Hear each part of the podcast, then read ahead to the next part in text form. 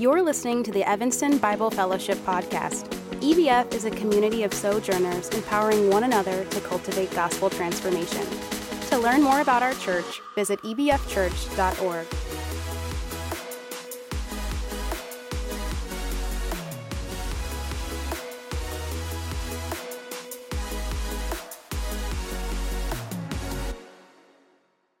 Hebrews 5 1 through 4.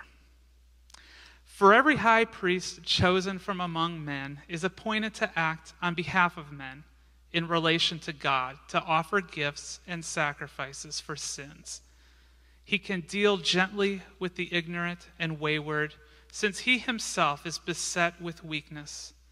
Because of this, he is obligated to offer sacrifice for his own sins, just as he does for those of the people. And no one takes this honor for himself, but, also, but only when called by God, just as Aaron was. So, good morning, hello, and welcome to Evanston Bible Fellowship. My name is Brady Richards. I am one of the elders here. And whether it is your first time here, uh, your 50th time here, whether you've been with us since our inception, whether you're in person or online, welcome. Um, we're so grateful to be able to worship God, our Lord, our Savior, with you um, in whatever way that is. We would love to get you connected with our church, whether that's answering any questions that you might have, helping you find one of our ethos groups, which is one of our small groups here.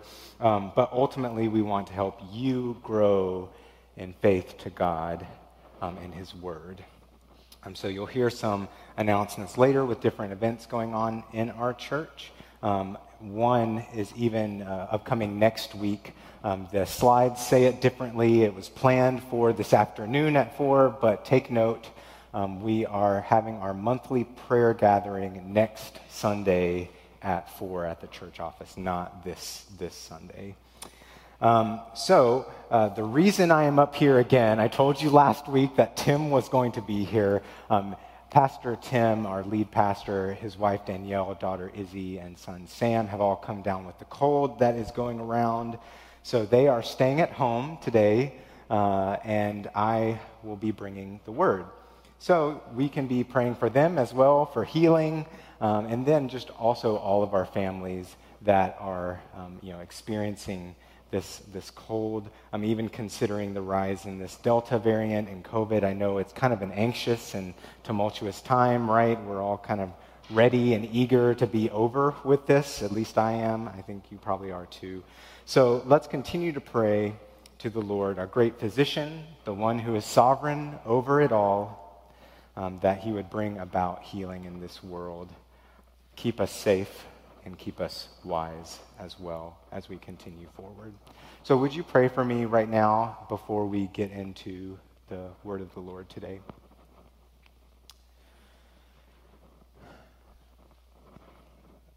Father God, we uh, come before you and we are humbled to know that you love us. We are humbled to know that you care for us that you allow us enter, uh, to enter into your throne room, to be able to even just worship you today when there are so many of those around us in other countries um, that cannot do so um, out of fear of either being persecuted or maybe they are doing so even in that fear. Um, and so we're just grateful. We're so grateful to be able to come here and lift your name high this morning. Lord, we um, even specifically today, just lift up um, Pastor Tim, uh, Danielle, Izzy, Sam, and we just ask for them and even any of those in our number that uh, we just don't know um, or have uh, recognition of that they're maybe dealing with um, this cold that has been going around. We ask for healing for them. We ask that you put your hand over them um, and that this would be a quick transition back to kind of full health um, give them strength and energy to just kind of get through the day, even as they're not feeling well. And of course, have two little ones to deal with. Um, not deal with, but take care of. Sorry, that's poor language. Um, but Lord, you know my heart. You know, um, you know what I mean. So Lord, um, just be with them um, and and just care for them well. And any of our any of the families here and throughout the world, we pray too that you would you, you control it all. You control the molecules, you control the atoms, and you control even this disease that is going around in our world. So we pray to an end. We pray that you would have mercy on us and just bring about a quick and a resolute end to this disease, whether that be through um, different, uh, whatever methods that you might use, Lord. Um, I'm not going to put uh, definitions on it. But Lord, as we now enter into a time of your word, um, we approach you. We approach what you have given to us, the, the true word. Um, we always want to know your will, Lord, and we're always seeking your spirit and your mystery, but you have written to us in your word. And so it is clear, it is there. And so we ask that through your spirit, that you would translate for us and speak to us um, the, what we need to hear from you today. We, we, our hearts need it. Um, we need your word. So soften us, soften our, our minds and our bodies and our spirits and our souls to receive what you have given. Um, Lord, and be with my lips, um, even just as I'm trying to get across thoughts and ideas, just um, help my words not to cause a stumbling block for anyone, but ultimately to build up each one here and to edify each of us through um, what you declare to be true. Um, so, Lord, we ask and pray all of these things in your Son, Jesus' Jesus's precious name. Amen. Um, so last week, if you were here, we spent a little bit of time in Psalm 136 where we saw God's steadfast love endures forever for his people. Through God's character, his acts of creation, uh, Israel's redemption, the fulfillment of the land promise, and ultimately the actualization of God's love in the dissension of Jesus Christ that he proves time and time again through the ages that he is committed to kindness gentleness, and mercy towards his people. Ultimately, those who have faith in Christ can trust and sing forth of his faithful goodness. Today, um, our text, which was read previously, Hebrews 5 1 through 4, is all about Jesus. Jesus as our great high priest. In many ways, um, I am trying to continue down this theme of love. Last week we looked at God's love for us, so now we're looking at a different person of the Trinity, Jesus' love for us. I guess I should preach next week on the Holy Spirit's love, but I don't think you want that, so uh, I'm going to let Tim come back if he's feeling well. Um, but, okay, sorry. Through the Levitical priesthood, we are specifically going to see Christ's love for us um, and ultimately his fulfillment of the role of great high priest, um, where we can come to receive uh, God's love, God's grace, and God's mercy. So, a little bit of context about the, the book of Hebrews. Uh, written in 70 AD, only roughly 40 years after Jesus' ascension, it remains a highly mysterious book in Christendom. Why is that? Because, thank you for asking, there, the author remains unknown. Um, and it's actually quite highly debated within Christendom who the author is. Um, there is no greeting at the beginning of this book like many other uh, epistles. Um, many believe the authors to be Paul, uh, the apostle which most of the New Testament books are attributed to, but some believe it's Luke, some Barnabas. Um, and I'm not going to try to settle this debate here. Uh, regardless, though, the author whoever he is, is clearly writing the letter to Hebrew converts, uh, that is, Hebrew Christians, both of uh, Jewish descent and Gentile descent. Um, and Gentile, if you want to know, is just anyone that wasn't Jewish, so it's a very broad category.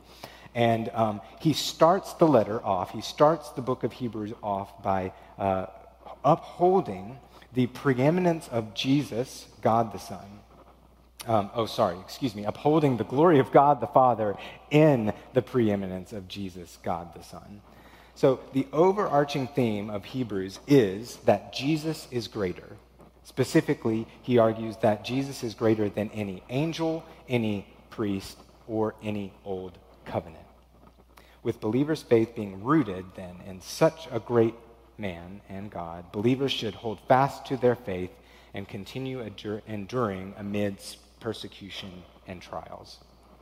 So, the passage today, Hebrews 5 1 through 4, it sits at the start of the author's argument that Jesus is specifically greater than any high priest.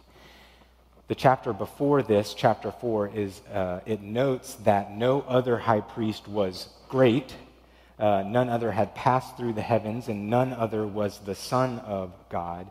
So he argues that Jesus is a great high priest. But here, in chapter 5, he turns to argue that Jesus is the great high priest. High priest. He outlines the historical principles of the role of high priest. And I'm, I'm not going to lie to you, in these verses specifically, we're looking at a job description.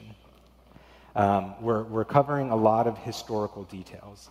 It's going to be a little bit easy to kind of zone off and question what in the world is the point of all of this. Um, but I want to challenge you. I want, uh, as we look at the, the particulars of the role of the high priest, we are getting specific insight then into the character of Christ that the author of Hebrews and God wants us to understand. And reflecting on Christ's character always gives us something in our own lives to ponder. It always ends up challenging how we view ourselves in relation to God. So that's what we'll be looking at today in Hebrews 5 1 through 4. The role of the high priest how Jesus perfectly fills the role of the high priest and what the role of the high priest means for us today. The role of the high priest, how Jesus perfectly fills the role of the high priest, and what the role of the high priest means for us today. So let's take a look at the role of the high priest and reread our full text from Hebrews 5 1 through 4. Hebrews 5 1 through 4. For every high priest chosen from among men is appointed to act on behalf of men in relation to God, to offer gifts and sacrifices for sins. He can deal gently with the ignorant and wayward since he himself is beset with weakness. Because of this, he is obligated to offer sacrifice for his own sins just as he does for those of the people. And no one takes this honor for himself but only when called by God, just as Aaron was. In these verses, um, we'll see that the role of the high priest is made rather clear in three distinct ways. Um, of course, the historical context of what the high priest was, the duties of the high priest, and the obligation of the high priest. So, the historical context of the high priest, the duties of the high priest, and the obligation of the high priest. So let's start then with some historical context. Um, you, we see this in verse 1. It says, For every high priest chosen from among men is appointed to act on behalf of God in relation, uh, in behalf of men in relation to God.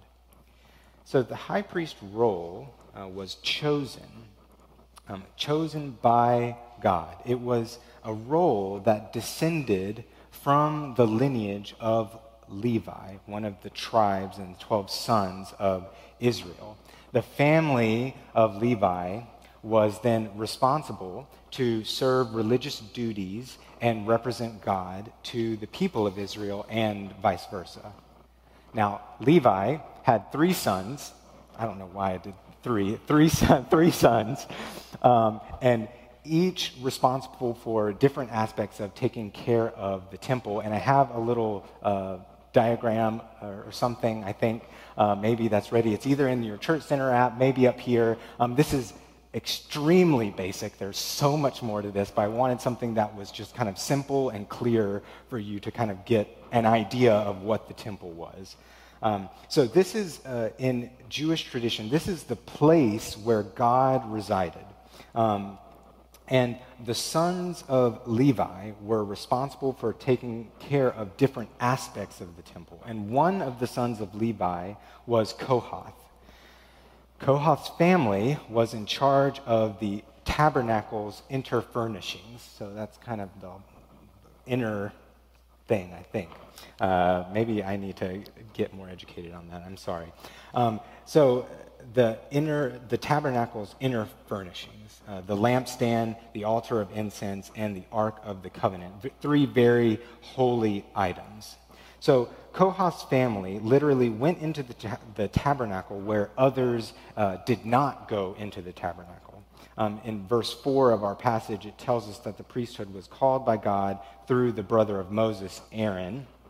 So the high priest then was generally the eldest son of Aaron, except uh, if they disqualified themselves with sin. And in the time of Moses and Aaron, specifically in Exodus 28, God established the role of the priest and set apart then the role of the high priest, a greater priest. Um, and these people were people that were able then to serve in the tabernacle to offer sacrifices for the people. Okay, so that's a little bit of, of uh, history there, um, either well done or not well done. You can be the judge of that. Um, in all of this, I think let's just take a, a moment, a moment to note that the priesthood, uh, and particularly the high priest, again, was chosen by God through birthright, um, not chosen by God's people. So, not elected like we think of our politicians today. And it wasn't a position that was something for which one could kind of grasp at or grasp for. Um, it says in verse 4 no one takes this honor for himself, but only when called by God, just as Aaron was. Now, some people did try to take this role for themselves. We see examples of scripture of Korah, Saul, and Uzziah where they tried to take this role, this honor for themselves. It ended up quite poorly. Um, Korah was uh, swallowed up in a divine earthquake in Numbers 16. Saul was rejected from his place as king in 1 Samuel 13. Uzziah was struck with leprosy in the temple itself in 2 Chronicles 26. And uh, we also know historically at the time of the writing of the book, uh, the first century, the, this position did in fact become quite highly politicized. But even still, the intent originally was that the role was one chosen through historical birthright, truly something only God's hand could control or determine. So, with a little history under our belt, then what were the duties of the high priest? As the second half of verse 1 tells us, he is appointed by God to act on behalf of men in relation to God to offer gifts and sacrifices for sins. The high priest was chosen by God to be the mediator between the people of Israel and God. I should have went this direction particularly, they were to officiate directly or indirectly sacrifices for the people of Israel's sins.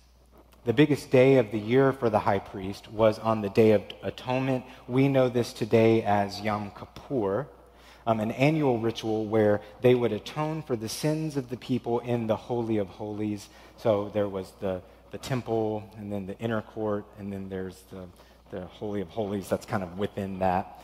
Um, so the high priest in the Holy of Holies met directly with God, one on one time with God.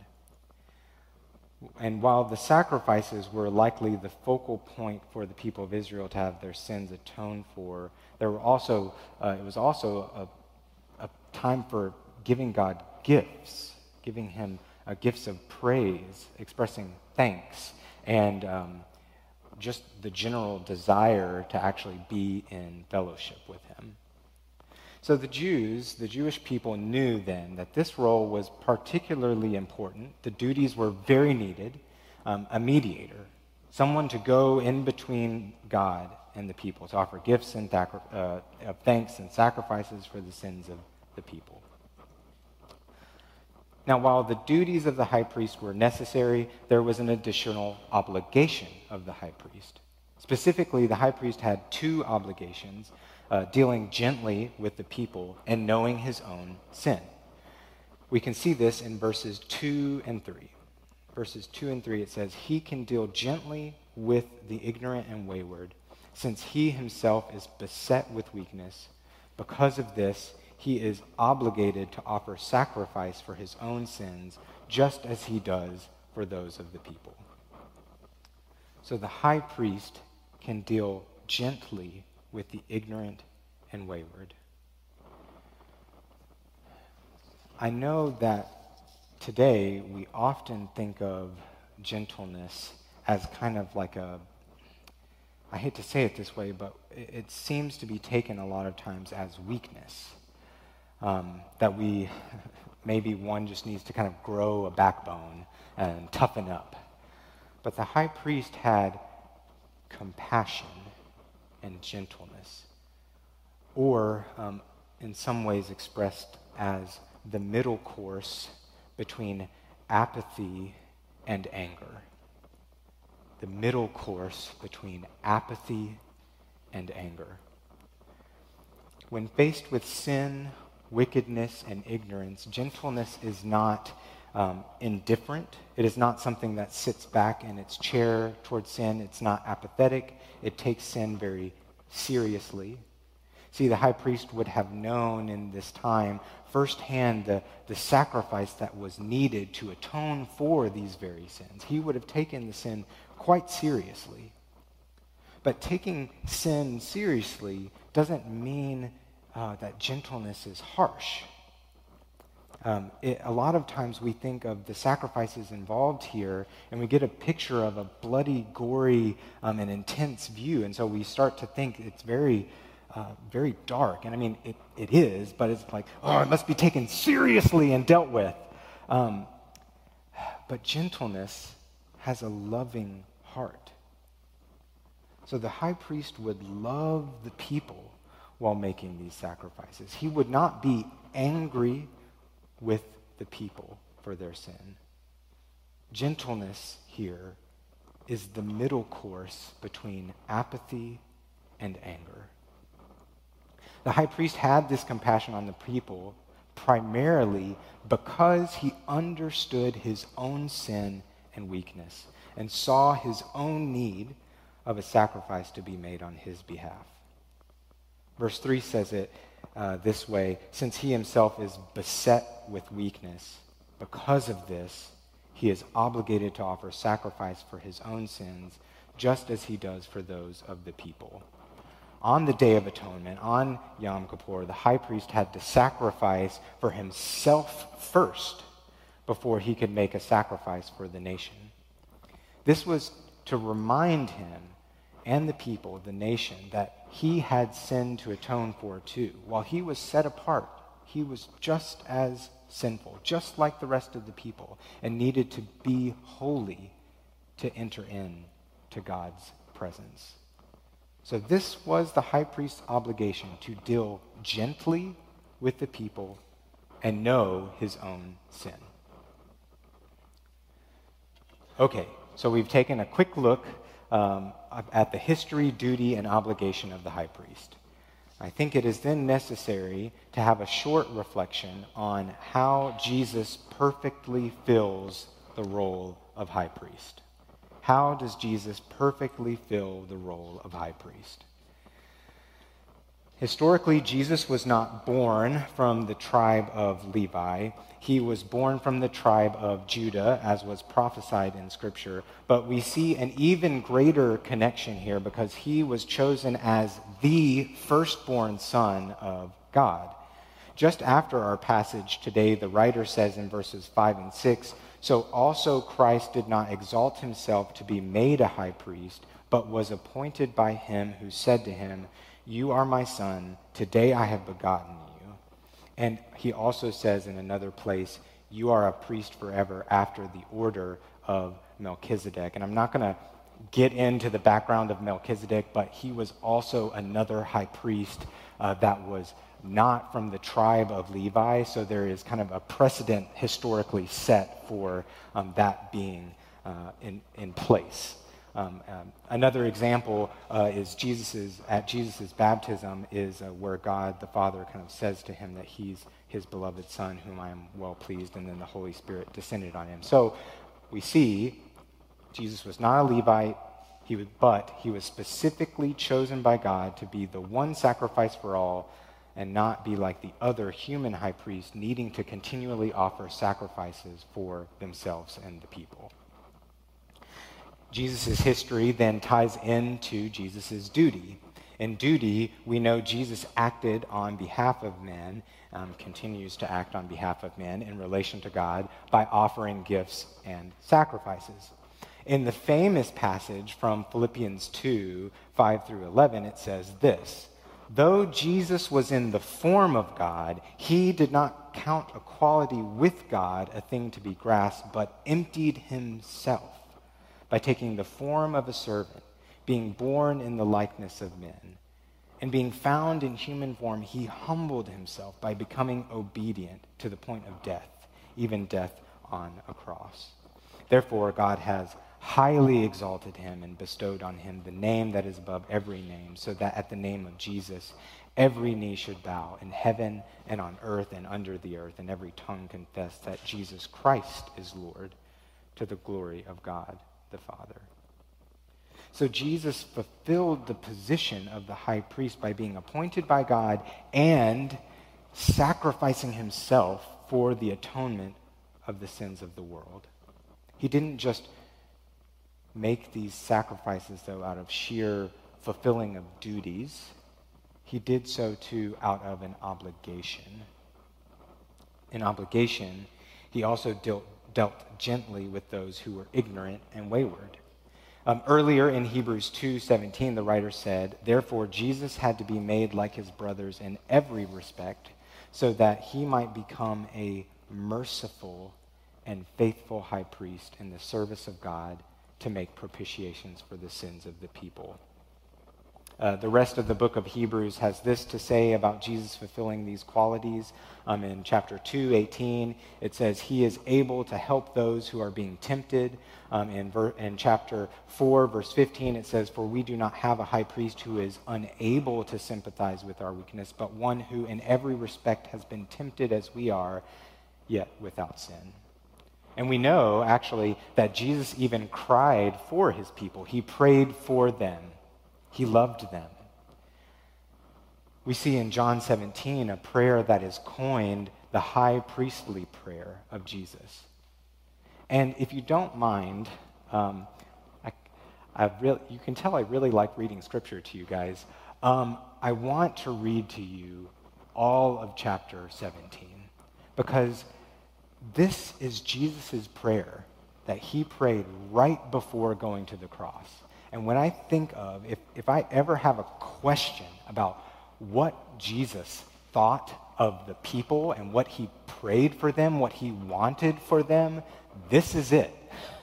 This is the prayer. So I think it's in um, Church Center for you, but you can also look it up if you want to follow along. John 17. When Jesus had spoken these words, he lifted up his eyes to heaven and said, Father, the hour has come. Glorify your Son, that the Son may glorify you, since you have given him authority over all flesh, to give eternal life to all whom you have given him. And this is eternal life, that they know you, the only true God, and Jesus Christ, whom you have sent. I glorified you on earth, having accomplished the work that you gave me to do. And now, Father, glorify me in your own presence with the glory that I had with you before the world existed. I have manifested your name to the people whom you gave me out of the world. Yours they were, and you gave them to me. And they have kept your word. Now they know that everything that you have given me is from you. For I have given them the words you gave me, and they have received them and have come to know in truth that I came from you, and they have believed that you sent me. I am praying for them. I'm not praying for the world, but for those whom you have given me, for they are yours, and all mine are yours, and yours are mine, and I am glorified in them. And I am no longer in the world, but they are in the world and I am coming to you. Holy Father, keep them in your name, which you have given me, that they may be one, even as we are one. While I was with them, I kept them in your name, which you have given me. I have guarded them, and not one of them has been lost except the son of destruction, that the scriptures might be fulfilled. But now I am coming to you, and these things I speak in the world, that they may have joy, have my joy fulfilled in themselves. I have given them your word, and the world has hated them because they are not of the world, just as I am not of the world. I do not ask that you take them out of the world, but that you keep them from the evil one. They are not of the world, just as I am not of the world. Sanctify them in truth. Your word is truth. As you sent me into the world, so I have sent them into the world. And for their sake I consecrate myself that they also may be sanctified in truth. I do not ask for these only, but also for those who will believe in me through their word, that they may all be one, just as you, Father, are in me, and I in you, that they also may be in us, so that the world may believe that you have sent me. The glory that you have given me, I have given to them that they may be one as we are one, I and them, and you and me, that they may become perfectly one, so that the world may know that you have sent me and loved them, even as you loved me. Father, I desire that they also, whom you have given me, may be with me where I am, to see my glory that you have given me because you loved me before the foundation of the world. O righteous Father, even though the world does not know you, I know you, and these who you th- know that you have sent me. I made known to them your name, and I will continue to make it known, that the love with which you have loved me may be in them, and I in them. What a prayer of love and gentleness for a broken and sinful people. Jesus, who was without any sin, who didn't need his own sin atoned for because he didn't have any, like a, um, unlike the normal high priest, was perfectly compassionate towards us by entering into our world. Not just staying up into the clouds. He entered in and had mercy on even the most outcast of those around us, and then died, having known perfectly well the sacrifice that was needed to be made beforehand, becoming not only the great high priest, but the offering to God to cleanse our sins forever. So Jesus fulfills the role perfectly of the high priest historically, in duty, and in obligation. Great.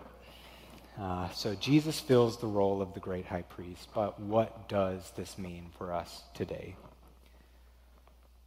Um, as I've meditated over this passage, I have a few things that I believe that the Lord has been speaking to me um, and I'm not going to just overview them as I do like all the other things. I'm just going to try to get to them and let you have them sink, sink in. So, three things. Um, first, do I recognize, do we recognize the position of the great high priest in our lives? Do I recognize, do we recognize the need for a mediator. Um, in February of 2020, I had to purchase a new used car because someone totaled my previous car. Um, luckily, I was not in the car when this happened, and luckily, also, everyone was fine. And it's a story that I can explain later, give you all the details if you want.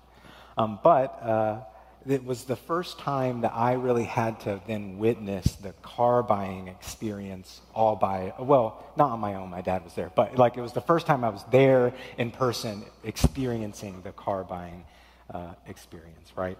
Um, and so if you've been there, you know similarly the pains of the car salesman. And no offense if there's a salesman or a car salesman out there. Um, you basically you sit there talking numbers. The salesman then goes back to their manager. They talk. They talk a little bit too long to make you nervous right? And then they come back talk to you some more and so on and so forth until finally what seems like hours later you sign the paperwork. Uh, maybe you get to meet the manager shake their hand whatnot. They give you the keys and you can finally drive away and i know that along the process i even start to think why do I need this person going back and forth? Um, can't I just speak directly to the manager and start the conversation there? At least it would be uh, more efficient, maybe. I, I don't know. Um, but in this regard, do I realize that it might be a grace from God that there is someone to intercede for me? Now, listen, I, I'm not advocating for every middleman position that there is out there, um, but I think you get what I mean. There must be someone apart from ourselves to make our relationship with God right and to cleanse us and forgive us of sins. We must recognize the need to be reconciled to God and our place as a sinner before Him.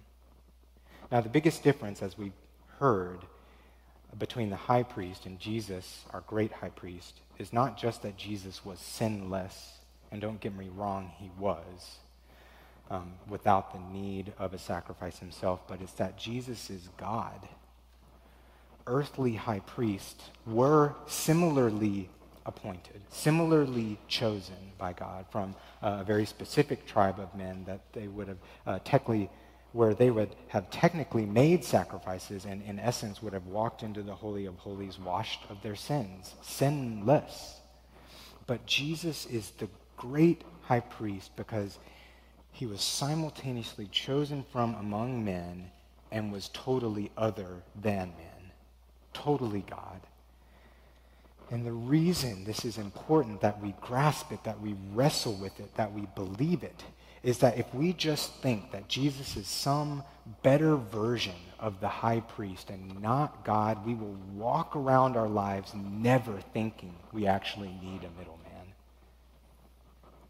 If there was not the middleman of Jesus between God and us, there would only be condemnation, and we would be forever in a broken and sinful state. But praise be to God that he uses the perfect sacrifice of Jesus to be the ultimate bridge between us and God. And through faith in Jesus, he continues to perfect us and our walk through the power of the Holy Spirit. Okay, that was just one. Two, second, um, Jesus, who was perfect and without sin, was able to be perfectly merciful to the ignorant and wayward people. So, how many times then, if that is my example, am I not gentle with others, yet am so beset with sin and weakness? Shouldn't I, shouldn't we see our sinfulness and that help us empathize with other human beings? I know, at least myself, I can often look at those around us who don't think like me, who don't act like me, or have the same beliefs as me, or even, oh, who knows, political affiliations, whatever it is, and I think, how can those people not see it the way I do? How can they not care about X issue? And I look at I look at people and sometimes even think, oh, if they just had, if they just understood things the way I understood them, if they only knew the truth. And in those questions, I forget to see my own sinfulness. I forget that I was once ignorant and still am on so many issues. I was once wayward. So I forget the sacrifice that was made on my behalf. I forget the blood and the gore. And it is that only through Christ's perfect mediation that I'm able to now say that I am no longer completely wayward, even though that is still only Christ in me. So praise God for the obligation of the high priest that he can deal gently with the ignorant and wayward people like me, and he can help me, help us to know our own sin. Okay, and finally, this. Um, John Calvin opens up his book, The Institutes of Christian Religion, with the statement Nearly all wisdom we possess that is to say, true and sound wisdom consists of two parts the knowledge of God and the knowledge of ourselves. And so we've discussed a lot about the high priest and we've discussed a lot about Jesus. Um, and so the question I have to ask you is what do you think of yourself? Um, there are many worldviews and hot topics vying for our attention, our identity, and our lives. There are even um, overly critical voices. Maybe it's the voice in our minds, maybe it's the voice of your mother or father, maybe a mentor, maybe an old boss, um, maybe it's yourself. Um, but we are bombarded daily. Um, and I think even you know in this past year that has seemed to only ramp up. Um, we can get upset with ourselves. We can think we just need to knuckle up, pick ourselves up by the bootstraps.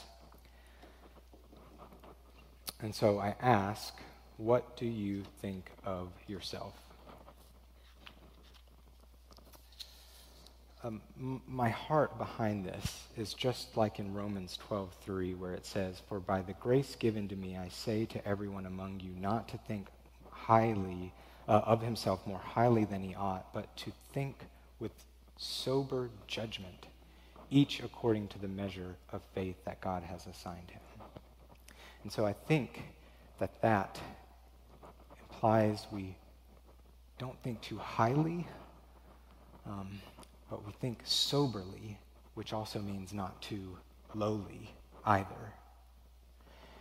And so I see a desperate need for us, for people, for Christians today to seek the middle path of apathy and anger towards others and ourselves.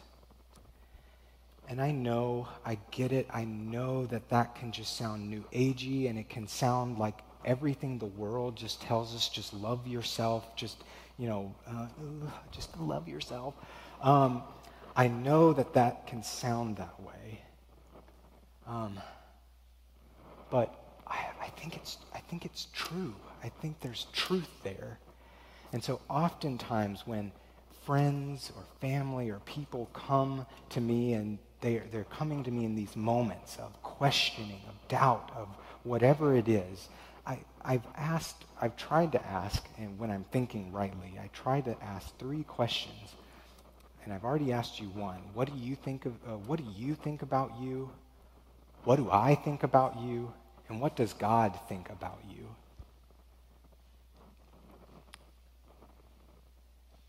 So I give a little space for you to kind of contemplate those things. And many times, I know the answer depends on the situation, what you're going through, what you're dealing with, what you're bringing in to this building today. Sometimes people might say to me, uh, well, I'm just being lazy. I'm just, uh, I think I'm trying, but I can't make anything happen, or whatever else it might be. Then they ask, they may say, oh, Brady just thinks I'm not able to make a decision. Brady thinks I'm just sad or in a rut. People have oft, always also told me, well, God just thinks, God is just angry with me. God is just judging my actions.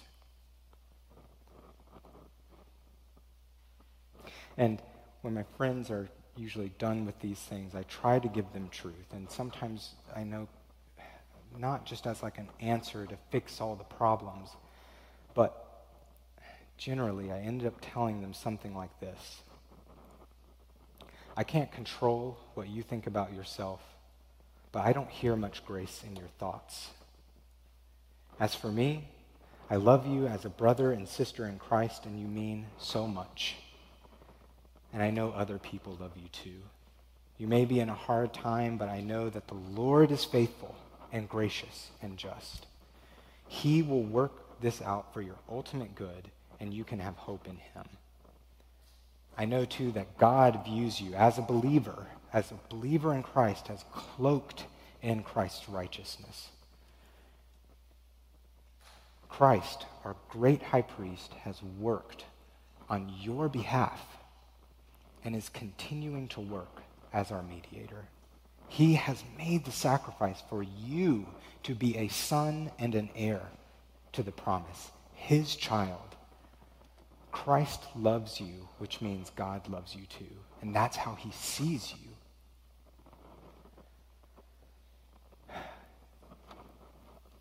So, in finishing, I want to read you uh, the passage just before our passage today, which I think helps close us out. It's chapter 4, verses 14 through 6. Since then, we have a great high priest who has passed through the heavens, Jesus, the Son of God. Let us hold fast our confession.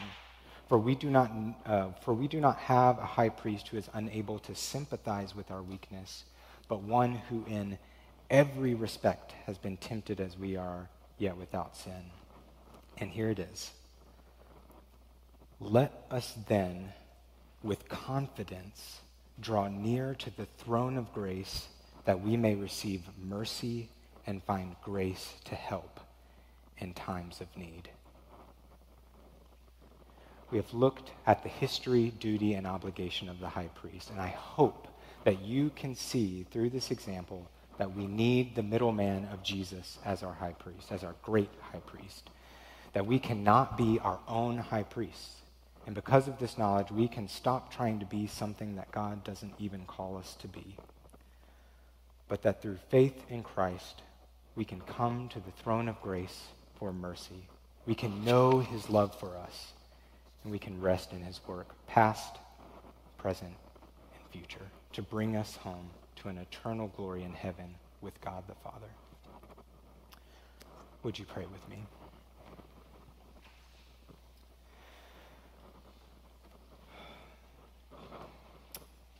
Heavenly Father, we come before you and we just thank you for an opportunity to think about um, and read about Jesus being our great high priest. Lord, um, I, I admit to you that um, I need personally to even let this sink in. Um, and so I ask that as we continue forward, Lord, in our days, that you would remind us of these truths. And Lord, if, if I said anything that's just untrue, please just let it go away. Um, let it not be remembered here, but make your word true in your people today and forevermore. And be with us. Be with us to, to strengthen us, to guide us and help us remember that we can come to you as the person who mediates, who is God, and acts on our behalf daily. Lord, we pray these things in your Son, Jesus' name. Amen.